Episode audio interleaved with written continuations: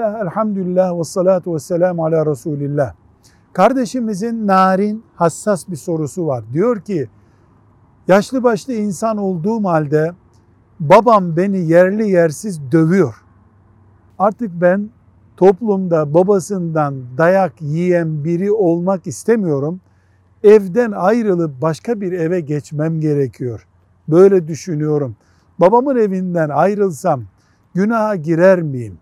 Diyoruz ki reşitsen yani kanuni kimliğin işte 18 yaş üstü mesela sağlanmış ise mükellef kimseysen normal vatandaşsan babandan ayrı bir eve geçebilirsin. Bunun dinen hiçbir sakıncası yok. Ama iki şeyi özellikle sana hatırlatırız. Birincisi günün birinde sakın sen babana el kaldırıp ahiretini ve dünyanı batırma. Dayak yiyen çocuk ol, babaya el kaldıran çocuk asla olma. İkinci olarak da evinde de kalsan babanın başka bir eve de gitsen evlatlığına devam et. Velhamdülillahi Rabbil Alemin.